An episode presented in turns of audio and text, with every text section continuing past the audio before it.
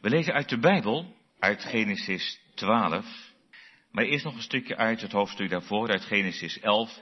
De tekst is uit Genesis 12, het eerste vers, dat is de roeping van Abraham. Ik heb daar zelf in Nijkerk de vorige avondmaals uh, cyclus over gepreekt en ik hoop dat hier nu ook te doen, dus deze voorbereiding spreken en we leven er wel zijn volgende week ook in de bediening, in de morgendienst. Maar we lezen nu uit Genesis 11 vanaf vers 27 tot en met 12 vers 8. Genesis 11 vers 27. En we lezen daar Gods woord als volgt. Dit zijn de afstammelingen van Tera. Tera verwekte Abram, Nahor en Haran. En Haran verwekte Lot. En Haran stierf tijdens het leven van zijn vader Tera in zijn geboorteland in Ur van de Galdeën. En Abram en Nahor namen zich vrouwen. De naam van Abrams vrouw was Sarai. De naam van Nahors vrouw was Milka, een dochter van Haran, de vader van Milka en Jiska. Sarai nu was onvruchtbaar, ze had geen kind. En Tera nam Abram zijn zoon en Lot zijn kleinzoon, de zoon van Haran, en Sarai zijn schoondochter, de vrouw van zijn zoon Abram, en ze trokken met hen uit Ur van de Galdeën om naar het land Canaan te gaan. En ze kwamen tot Haran, en dit is dus niet de naam van, uh, van de broer van Abram, maar echt een, een plaatsnaam. Ze kwamen dus tot die plaats Haran en bleven daar wonen. De dagen van Tera nu waren 205 jaar, en Tera stierf in Haran. De Heere nu zei tegen Abraham, gaat u uit uw land, uit uw familiekring en uit het huis van uw vader naar het land dat ik u wijzen zal. Ik zal u tot een groot volk maken, u zegenen en uw naam groot maken en u zult tot een zegen zijn.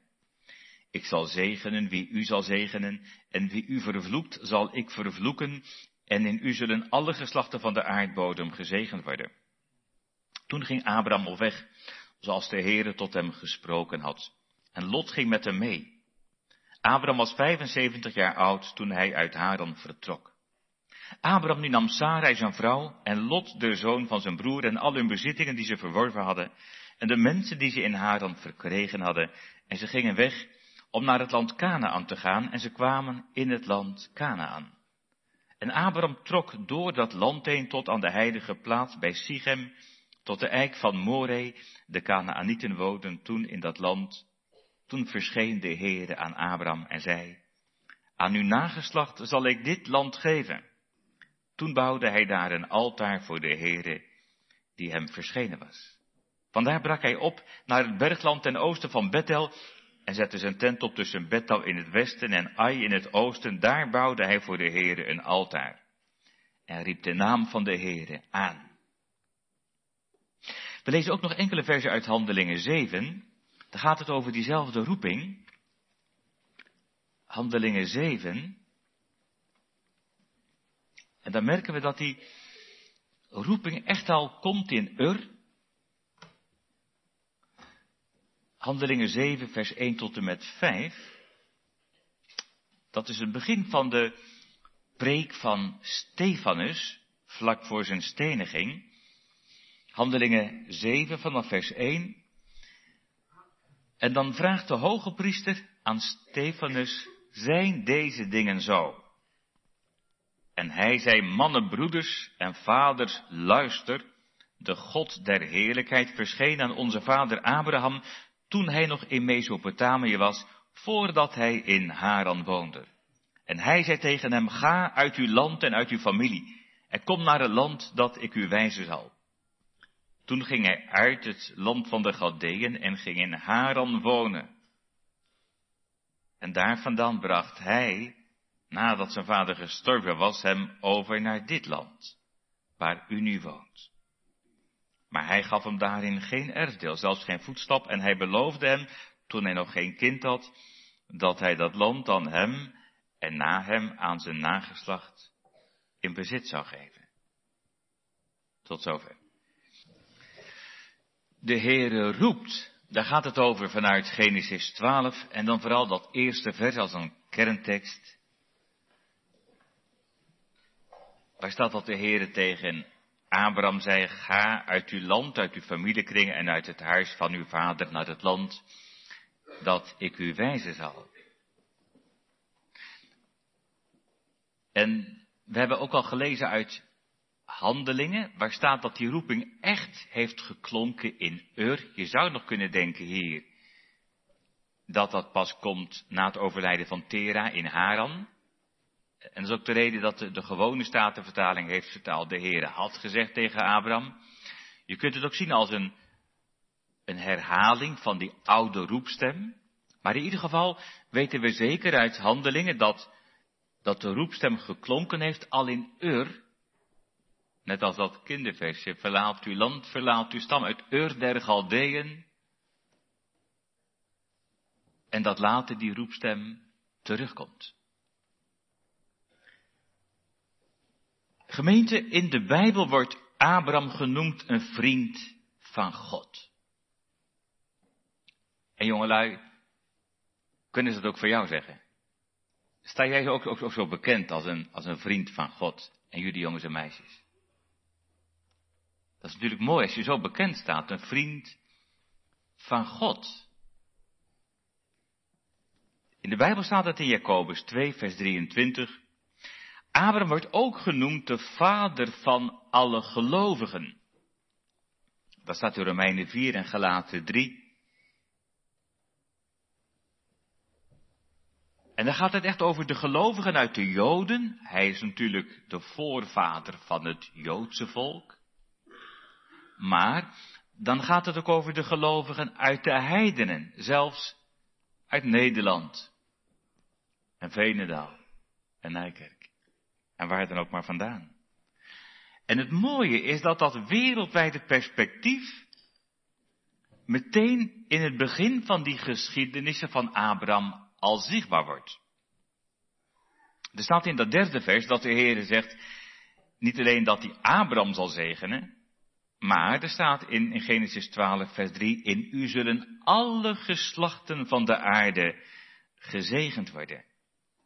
En daarin krijgt het volk van Israël een bijzondere betekenis. Want uit het volk van Israël is de beloofde Messias geboren. En toch blijft dat volk van God niet beperkt tot het ene volk. Het nageslacht van Abraham, de kinderen van Abraham zijn te vinden onder de Joden, maar ook onder alle andere volken wereldwijd. Nu zou je heel makkelijk kunnen denken, ik heb dat vroeger zelf ook wel gedacht, dat het in de tijd van Abraham gemakkelijker was om te geloven. Gemakkelijker dan voor ons.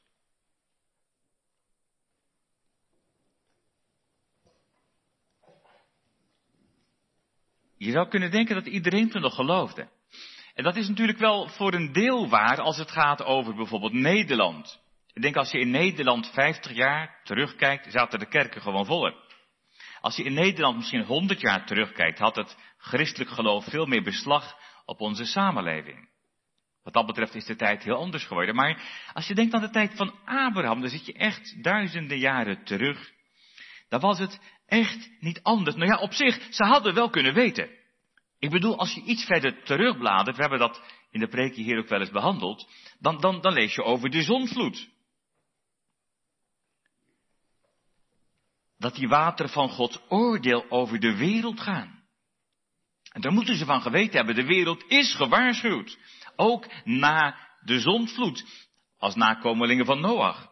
De wereld weet van dat oordeel, maar als dat water van de zondvloed verdwenen is, dan is men God al gauw vergeten. Wie geeft er nog echt om hem? En wie gelooft er nog in hem? Abraham groeit op in Ur van de Galdeeën. Nu is dat oude Ur een grote stad, ook echt een grote stad, in het zuiden van het oude rijk van Babel. We kennen dat van de torenbouw van Babel, maar ook van het latere rijk van Babel met koning Nebukadnezar. Het is het tegenwoordige Irak. Niet ver van de Perzische Golf. Irak en het is ook een gebied waar op dat moment de cultuur al hoog ontwikkeld is. Als we om zo te zeggen hier nog achter de beren aanlopen in berenvellen. Beetje overdreven natuurlijk, maar als het hier nog het stenen tijdperk is, dan kunnen ze daar gewoon schrijven en lezen. En, en, en de wetenschap is in dat oude Ur hoog ontwikkeld. Ook met de sterrenkunde. En, en men wist ook indrukwekkende gebouwen te bouwen. Sta je van te kijken. En het is bovendien een vruchtbaar en welvarend gebied, maar geestelijk is er weinig over van de dienst van de Here. Dat oude Ur staat bekend om de verering van de afgoden. Bijvoorbeeld de maangod Sin, de maan werd daar aanbeden. En dan denk je, die familie van Abraham, zou die hebben meegedaan met die afgoderij? Met dat aanbidden van de maangod? Zouden ze bezweken zijn voor de druk om mee te doen? Want, want wij weten wel hoe groot de druk kan zijn om mee te doen. Om je aan te passen aan, aan de tijdgeest. Aan, aan de cultuur. Om, om vooral niet uit de toon te vallen. En als het daarover gaat, dan, dan weten we allemaal best wel hoe ongemakkelijk je je soms kunt voelen. Als je met collega's spreekt die nergens aan doen, of misschien met buren die nergens van weten, en je probeert uit te leggen wat nou het, kruis voor je betekent. Hoe, hoe, maak je dat nou duidelijk? Dat iemand voor jou in de dood moest. En, en dat, dat je er nog wat aan hebt ook. En, en, en, dan dat kruis. Of als het gaat over de hemel of de hel. Je voelt je zo met een mond vol tanden staan. Of als het gaat over de opstanding van het lichaam.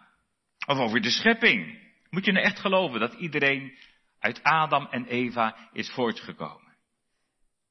Laat staan als het gaat over de ethiek.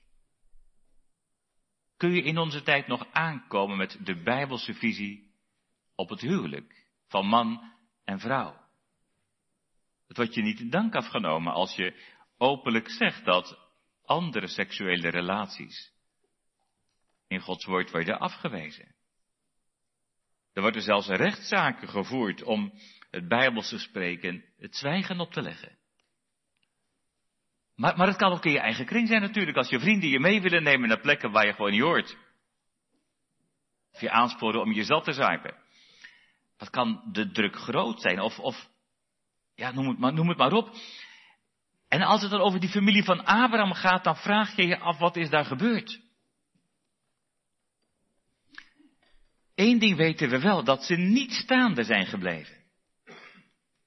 Misschien dat ze dat eerst nog wel wilden, of dat ze het eerst nog wel van plan waren om de Heer te blijven dienen, maar na verloop van tijd is er weinig van over. Dat weten we uit de Bijbel. Uit Jozua. Jozua, die zegt het later ook, Jozua 24 vers 2, dan spreekt hij het volk toe, dus als ze terugkomen in het beloofde land vanuit Egypte, dan spreekt hij ze toe en dan zegt hij aan de overzijde van de rivier hebben nu vaderen gewoond en dan noemt hij Tera, de vader van Abraham, zegt hij dan, en de vader van Nahor, en zegt hij, zij hebben andere goden gediend. Dat is een hard oordeel over de familie van Abraham. Maar ook een eerlijk oordeel. Andere goden gediend. En toch die roepstem van de Heere God. Dat is nou, dat is nou evangelie. Dat is nou hoop die de Heere God geeft in een hopeloze situatie. En dat is wat de Heere telkens weer doet. Dat hij begint waar het hopeloos is. Dat zie je ook in de reformatietijd.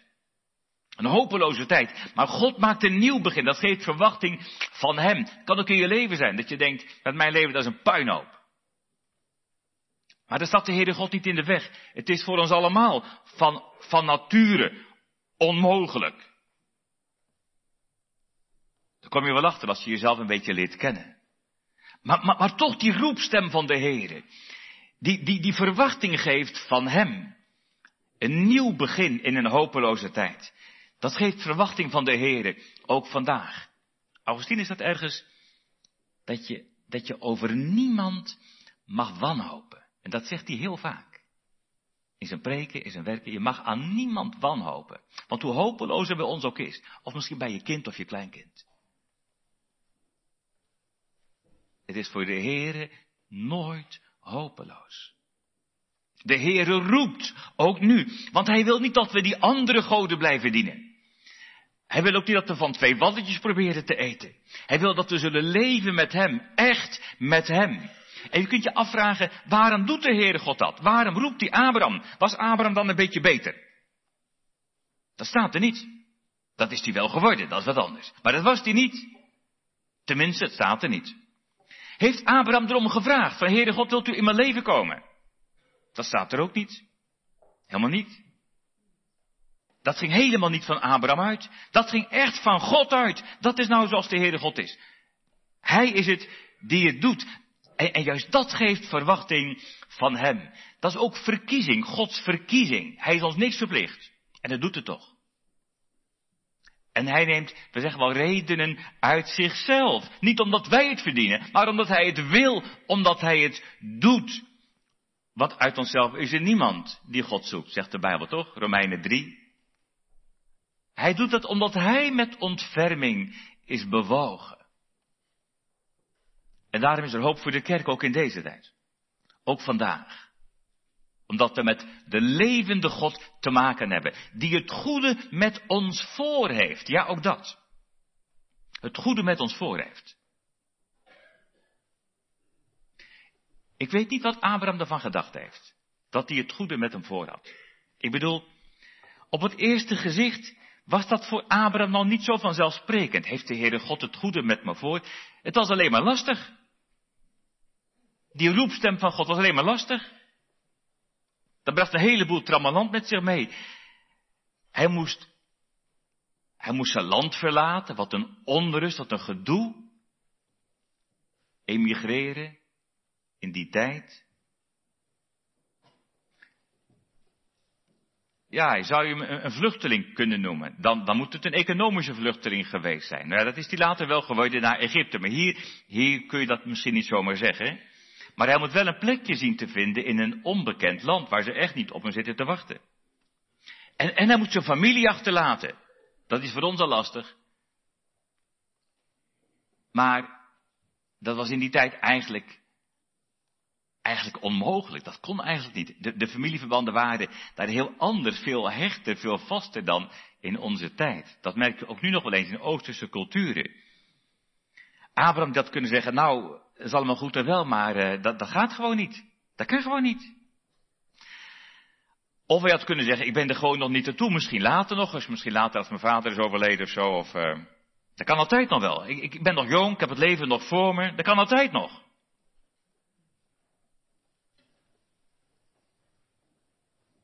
Maar Abraham gaat. Waarom? Waarom zou je dat doen? Waarom zou je luisteren naar die roepstem van God? Waarom? Ja, misschien kun je het niet eens precies verwoorden. En, en toch, je kunt er niet meer onderuit. Dat is het werk van de Heilige Geest. Je kunt er niet meer onderuit. En het mooie is, dan wil je er ook niet meer onderuit. Dat doet die geest van God. Dat heb je echt niet van jezelf. Dan wil je er niet meer onderuit. En als de Heere Abraham roept, dan belooft hij ook expliciet zijn zegen. Dat, dat de Heere God hem zal zegenen. Daar kom ik nog even op terug aan het eind van de preek. Maar de Heere staat er wel garant voor. Hij die u roept is getrouw. Hij zal het ook doen.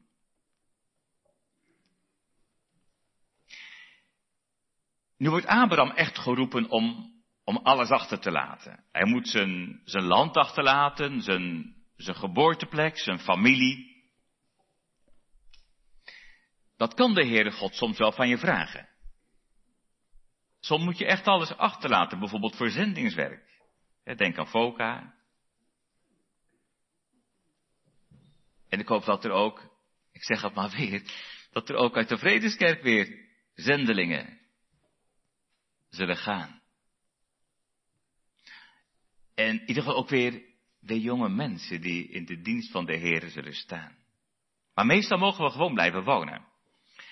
En daar zijn we blij mee. Dan mag je gewoon blijven wonen waar je woont of nou ja, waar je wilt gaan wonen. Maar toch roept de Heer ook ons. En ten diepste is die roepstem even radicaal. Hoe dan? En jongens en meisjes, is ook een vraag in je boekje. Hè? Hoe, hoe roept de Heere God ons dan? Nou, wat denk je? Hoe roept de Heere God jou? Dat heeft hij eigenlijk al gedaan. Toen jij het nog niet wist, maar je weet het wel. Ik bedoel, de doop. Toen je werd gedoopt, heeft de Heer al gezegd, jij hoort niet bij de wereld. En je hoort niet bij de duivel, maar je hoort bij mij. En, en als de God van de doop roept hij ons om die liefde te beantwoorden. Net als het formulier het zegt om, om je van de wereld af te keren. En je oude natuur te doden en in een nieuw Godvrezend leven te wandelen. En die roepstem laat de Heer iedere keer horen in de prediking. En elke keer als je in je Bijbeltje leest. En elke keer als je iets hoort van God, hij laat die roepstem horen. Hij spoort ons aan tot geloof en tot bekering. Dat we terugkeren naar Hem, terug naar Hem. Want Hij wil niet dat we zullen sterven in onze zonde. Maar dat we eeuwig zullen leven met Hem. De Heere roept en Abraham gaat. Gelukkig wel. Nou, dan zou het klaar zijn. Maar het is niet klaar. Het is niet klaar. We weten uit, uit, uit handelingen dat, dat de Heere Abraham al riep in Ur. Maar als Abraham vertrekt uit Ur, dan, uh, dan laat hij zijn familie nog niet achter. Er staat juist, we hebben dat gelezen in 11 vers 31, dat zelfs, zelfs Tera, zijn vader, het voortouw neemt. Tera staat en neemt Abraham mee in plaats van andersom. Zijn, zijn vader neemt het voortouw en zijn vader gaat mee en zijn naaste familie gaat mee. Heel zijn familie gaat mee op reis. En er staat ook echt al dat ze op reis gaan om naar het land Canaan te gaan. Dus niet naar haar, nee, ze waren echt van plan naar Canaan te gaan. Dus blijkbaar weten ze al wel waar ze naartoe moeten. Nou, misschien zegt u, ho eens even, er staat toch in Hebreeën dat hij niet wist waar die, die terecht zou komen. En dat is wel waar op zich. Hij, hij wist niet wat hij mee zou maken, waar hij terecht zou komen. Maar het land op zich wist hij wel. Dat staat hier in 11 vers 31. Maar het was nog een onbekend land, met een onbekende toekomst, waar Abraham echt niet wist dat hem daar te wachten stond. En op zich is dat toch mooi dat de familie meegaat. Dat is toch geweldig dat zijn familie meetrekt. Daar is op zich niet zoveel mis mee, toch? Dat is alleen maar mooi. Maar na verloop van tijd wordt dat een nieuwe beproeving. Ze hebben met elkaar een flinke reis gemaakt. Het is zo'n duizend kilometer. Eigenlijk langs de Eufraat. In de noordwestelijke richting. En dan komen ze in Haran. Haran ligt, als je denkt vanuit het beloofde land, vanuit Jeruzalem, lijnrecht naar boven. Dan ga je eerst door Syrië. En daarboven ligt Turkije en dan net onderin Turkije. Echt dan wel honderden kilometers van het beloofde land. En het is een mooi gebied. De omgeving nodigt uit om daar te blijven wonen. En dat is precies wat vader Tera wil. Misschien voelt hij zich te oud om verder te reizen. Misschien is hij dat gereisd, die onrust, is die, is die zat. Dat hij denkt, nou het is wel goed. We zijn toch al een heel eind op weg gegaan. In ieder geval gaat vader Tera niet verder.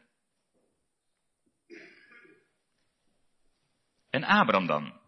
De Heer had hem toch gezegd dat hij het land zou wijzen. Dat zou toch Canaan zijn? Hij moest toch bereid zijn ook zijn familie te verlaten. Abraham weet het wel, maar Abraham doet het niet. En dan denk je, is dat nou de vader van de gelovigen?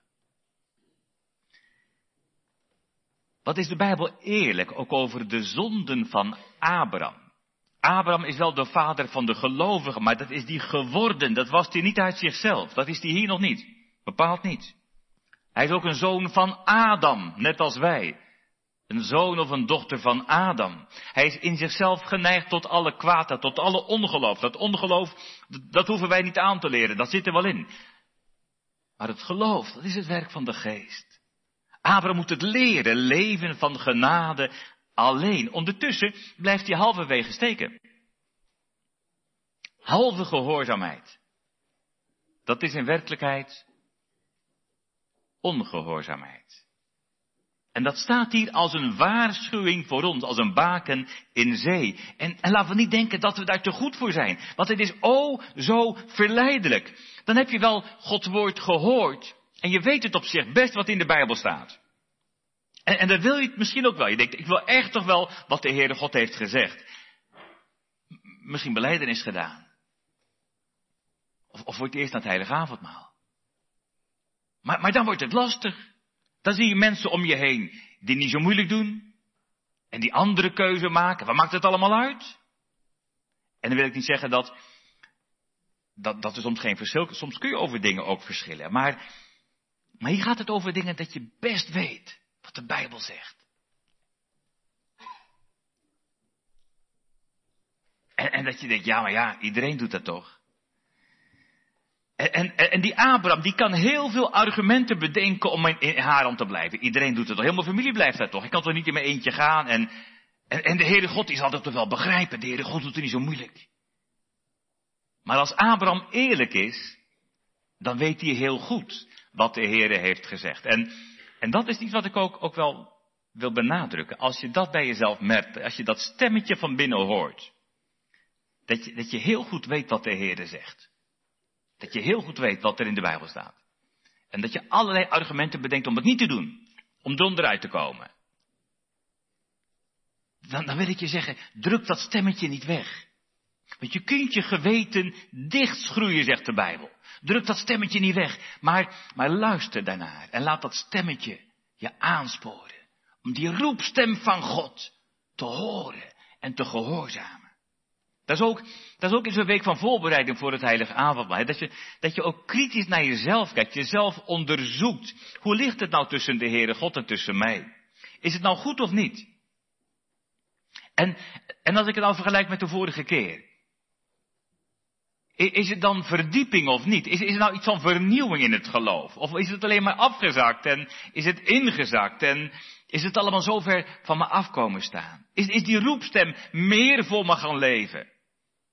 Of heb ik die roepstem eigenlijk een beetje weggedrukt? Is er groei in die gehoorzaamheid? Of, of, of ben ik halverwege blijven steken? Abraham gaat op weg, maar hij blijft in Haran steken. Wat moet de Heere God daarvan denken? Dat is een hele goede vraag, hè? Dat je jezelf afvraagt, wat, wat moet de Heere God daarvan denken? Dat is veel belangrijker dan wat de mensen daarvan denken. Wat zal de Heere God daarvan denken? Wat zal de Heere doen? Spurgeon heeft hier een hele preek over geschreven. En weet u wat hij, wat, wat hij zegt? Hij zegt, hij zegt, let er nou eens op dat, dat je hier in Haran helemaal niks meer leest van God. Hij zegt, de Heere houdt dan wel van Abraham. Abraham is nu wel zijn kind. Maar de Heere trekt zich terug. En de Heere blijft zwijgen. Dat kan wel eens, hè? Dat de Heere niks meer zegt. Dat kan een beproeving zijn. Maar, maar als je hier denkt aan Abraham, ja, wat, wat moet de Heer eigenlijk nog zeggen? Wat moet de Heer eigenlijk nog bekendmaken, de Heere God? Die, die heeft het toch al gezegd? Hij heeft toch al gezegd wat hij wil? Dat, dat, is ook de tekst. Ga uit uw land, uit uw familiekring en uit het huis van uw vader naar het land dat ik u wijzen zal. Dat is confronterend. Als het van Abraham had afgehangen, was hij nooit in het beloofde land gekomen. En dat is ook confronterend als je dat ontdekt in je eigen leven, ook als avondmaalsganger, dat je moet beleiden. Als het nou van mij had afgehangen, nou dan was ik nooit bij de Heer Jezus gekomen. En dan was dat geloven nooit gekomen. Dan had ik nooit geluisterd. Maar des te meer schittert hij die goedheid van de Heer, die roept en die blijft roepen. En die hoop geeft op hem.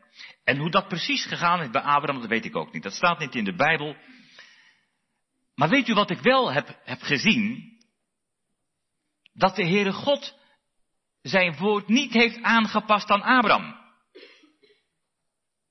Dat wilde Abraham wel. Dat de Heere God het een beetje aan zou passen. Nou, blijf dan maar in Haran, wat maakt het allemaal uit? Nee. De Heere God heeft zijn woord niet aangepast aan Abraham. Dat doet hij nooit. Hij past ons woord, hij past zijn woord niet aan aan ons. Wat hij past Abraham aan aan zijn woord. Dat is nou wat de Heere God doet. Hij past ons aan aan zijn woord. Dat zijn woord blijft staan. En dat wij bij dat woord komen. En dat woord leren gehoorzamen. Hij blijft bij zo'n woord. Precies zoals hij het heeft gezegd. En of die tekst, of dat nou een herhaling is, of dat het terugkomt hoe het gegaan is. Maar de Heere blijft precies bij zo'n woord. Maar dan wel, maar dan wel heel persoonlijk. Want zo staat het ook. Hè? Gaat u uit. Dat staat ook in het Hebreeuws, heel nadrukkelijk. U. Met andere woorden, let niet op wat al die anderen doen. Dat is hun verantwoordelijkheid. Maar gaat u uit. Gaat u uit uw land, uit uw familiekring en uit het huis van uw vader. Dat is net wat de Heer Jezus later zegt. Hij zegt, let niet op wat anderen doen. Wacht niet tot anderen bereid zijn. Maar gaat u, laat het niet afhangen van anderen. En dan zegt de Heer Jezus, dat is in Matthäus 10, daar zegt hij, wie vader of moeder lief heeft boven mij. En dan zie je Abraham en Taar en, en Tera. Hè? Zegt hij, die is mij niet waard. En wie zijn zoon of zijn dochter lief heeft boven mij, die is mij niet waard, zegt Jezus. En wie zijn kruis niet op zich neemt en mij volgt, die is mij niet waard. Dat is wel heel radicaal. Maar dat hebben we soms nodig om, om opgeserpt te worden. Om wakker geschud te worden. En dan zegt, ja maar, ja maar hoe moet het dan? Wat zullen de gevolgen zijn als ik ga? Waar kom ik terecht? Wat zat mij daar te wachten in Canaan? Ja, dat weet Abraham ook niet. Maar de Heer vraagt overgave. Radicaal. En totaal. Alles opgeven om Jezus te volgen. Ja, en dan zeg je, hoe moet ik dat doen? Ja, het enige wat Abraham heeft, dat is de belofte. En, en dan kun je denken, ja, dan kan ik het niet meer doen, dat is maar een woord.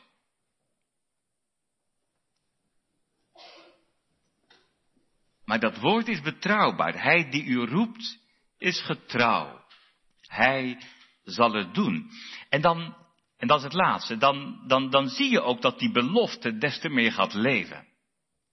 Ook in het leven van Abraham. Want laten we daar nog even op letten, die belofte die de Heere geeft. Want de Heer roept niet alleen, hij staat er zelf ook garant voor. En de problemen die Abraham onderweg zal krijgen, die zijn dan ook Gods problemen. Wat zegt de Heere God in vers 2? Ik zal u tot een groot volk maken. Ja, dat, dat was wel op het moment dat zijn vrouw nog onvruchtbaar is. En hij zelf blijkbaar ook. En, en dat het nog jaren duurt. Maar, maar wij weten dat die belofte is vervuld. Wij weten allemaal dat het toch is gebeurd. In die zin is het voor ons misschien wel makkelijker dan voor Abraham. Wij kunnen dat zien, het is gebeurd. Wij weten van Israël een groot volk. Wij weten ook van het geestelijke nageslacht van Abraham, die wereldwijde kerk uit Joden en heidenen. De Heere God heeft het gezegd en wij weten dat Hij het heeft gedaan. En, en dan zegt de Heer ook, ik zal u zegenen.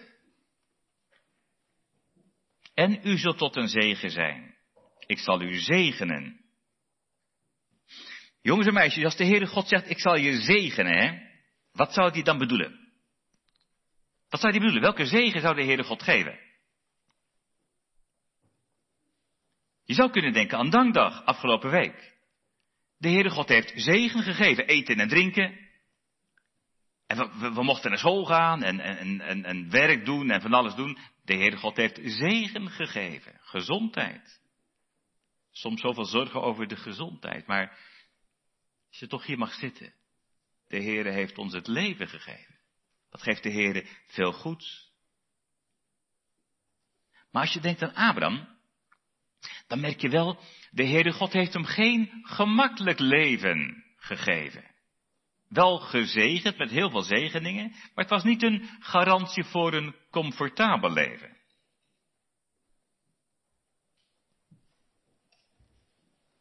Maar als je aan Abraham zou vragen, Abraham, wees nou eens eerlijk. Was je liever gebleven in Ur, of, of dan toch in Haran? Wat denk je? Wat zou die hebben gezegd? Heb je er spijt van gekregen? Dat je de Heere hebt leren dienen. Heb je er spijt van gekregen dat je die roepstem hebt gehoorzaamd? Dat je, dat, dat je bent gegaan omdat de Heere dat zei? Weet je, Abraham is een voorbeeld waarin je ziet dat je er nooit spijt van krijgt. Hoe moeilijk het ook kan zijn. Hoe moeilijk het ook kan zijn. Wij zeggen wel eens dat het geloof onberouwelijk is. Dat we zeggen, je krijgt er nooit spijt van. En het geheim daarvan ligt allermeest in de Heere zelf. Want die diepste zegen is niet iets wat hij krijgt. Zelfs niet het kind, Isaac. Maar de diepste zegen ligt in de gever, in de Heere zelf. Ik ben de Heere uw God, zal de Heere later ook zeggen in het verbond. Ik ben de Heere. En dat zien we vooral in zijn Zoon, in de Heere Jezus. in wie al die geslachten van de aarde worden gezegend. Want daar gaat het uiteindelijk om Christus. Die ook onder ons verkondigd wordt. En als je denkt aan Jezus, nou die moest, die moest ook zijn hemelse land verlaten, zijn vaderland. En de Heer Jezus werd weggeroepen om naar een ander land te gaan, naar deze zondige wereld. En, als er iemand reden had om te zeggen, ik ga niet en ik blijf waar ik ben, dan was het de Heer Jezus wel. Maar hij was bereid zijn heerlijkheid op te geven. En de Heer Jezus heeft gehoorzaamd. En hij is gekomen. En hij is gegaan. De Heer Jezus is niet halverwege blijven steken. Of halverwege teruggekeerd. Hij is gehoorzaam geweest tot het einde. Tot in de dood van het kruis. Hij onschuldig voor schuldige mensen. Hij in de plaats van ons. En dat laat hij proeven en smaken in het heilig avondmaal. Daar wordt iedere keer de aandacht geconcentreerd op de verzoenende betekenis van het kruis. Op de verzoenende betekenis van zijn gebroken lichaam en zijn vergoten bloed. Zijn lichaam werd verbroken en zijn bloed werd vergoten tot een volkomen verzoening, het herstel van de relatie. Voor wie? Dat was niet voor de engelen. Die hebben geen verzoening nodig. En die hadden de beloofde zoon niet nodig. Dat is niet voor goede mensen. Want goede mensen hebben geen vergeving nodig. En goede mensen hebben geen verzoening nodig. Hij heeft zich opgeofferd voor zondige mensen. Die net als Abraham geneigd zijn tot het kwaad. Die in zichzelf geen haar beter zijn dan een ander. Ja, ho even, zegt iemand. Ho even. Maakt het dan niet uit hoe je leeft? Als je naar het heilige avond mag gaan, zo, want er is toch vergeving. Ja, maar dat, dat is net, dat is net alsof je zou vragen, maakt het dan niet uit of Abraham was gebleven in Ur? Of maakt het niet uit of hij was gebleven in Haran? Weet je, zolang je geen gehoor geeft aan die roepstem van de Heere, dan blijf je buiten het beloofde land. Zolang we ongehoorzaam zijn, dan sluiten we onszelf erbuiten. Al zou je aan het avondmaal zitten. Maar dan, dan kan dat broodje niet redden. Daar is het avondmaalsformulier ook eerlijk in. Dan worden allerlei zonden openlijk benoemd, openlijke zonden. En er staat er, als je aan die openlijke zonden vasthoudt, ja, zolang ze daaraan vasthouden, dan, dan, dan moet je je onthouden van dat brood en die wijn die Christus alleen voor zijn gelovigen bestemd heeft. Voor wie is dan het heilig avondmaal? Kort en krachtig zegt het formulier. En dat is echt de bijbelse betekenis van, voor wie is het dan? Voor wie het leven zoekt buiten zichzelf in Christus. Voor wie die verzoening van Christus nodig heeft. Wie leeft van genade. Wie dat, wie dat gebroken brood nodig heeft. Om te volharden in de strijd tegen je ongeloof en tegen de zonde. Wie, wie die vergoten wijn nodig heeft om te volharden in het geloof, om vol te houden. Om te blijven bij zijn woord. Maar als het je niet gaat om Jezus, wat heb je dan als een tafel te zoeken? Maar dan ook omgekeerd, hè? als het je gaat om Jezus, wie kan je dan afhouden? Dat is het geloof van Abraham, dat het je gaat om Jezus. Dat is Abraham de vader van alle gelovigen, dat het je gaat om Jezus. Ik zoek de zegen alleen bij u, o bron van troost en licht. Amen.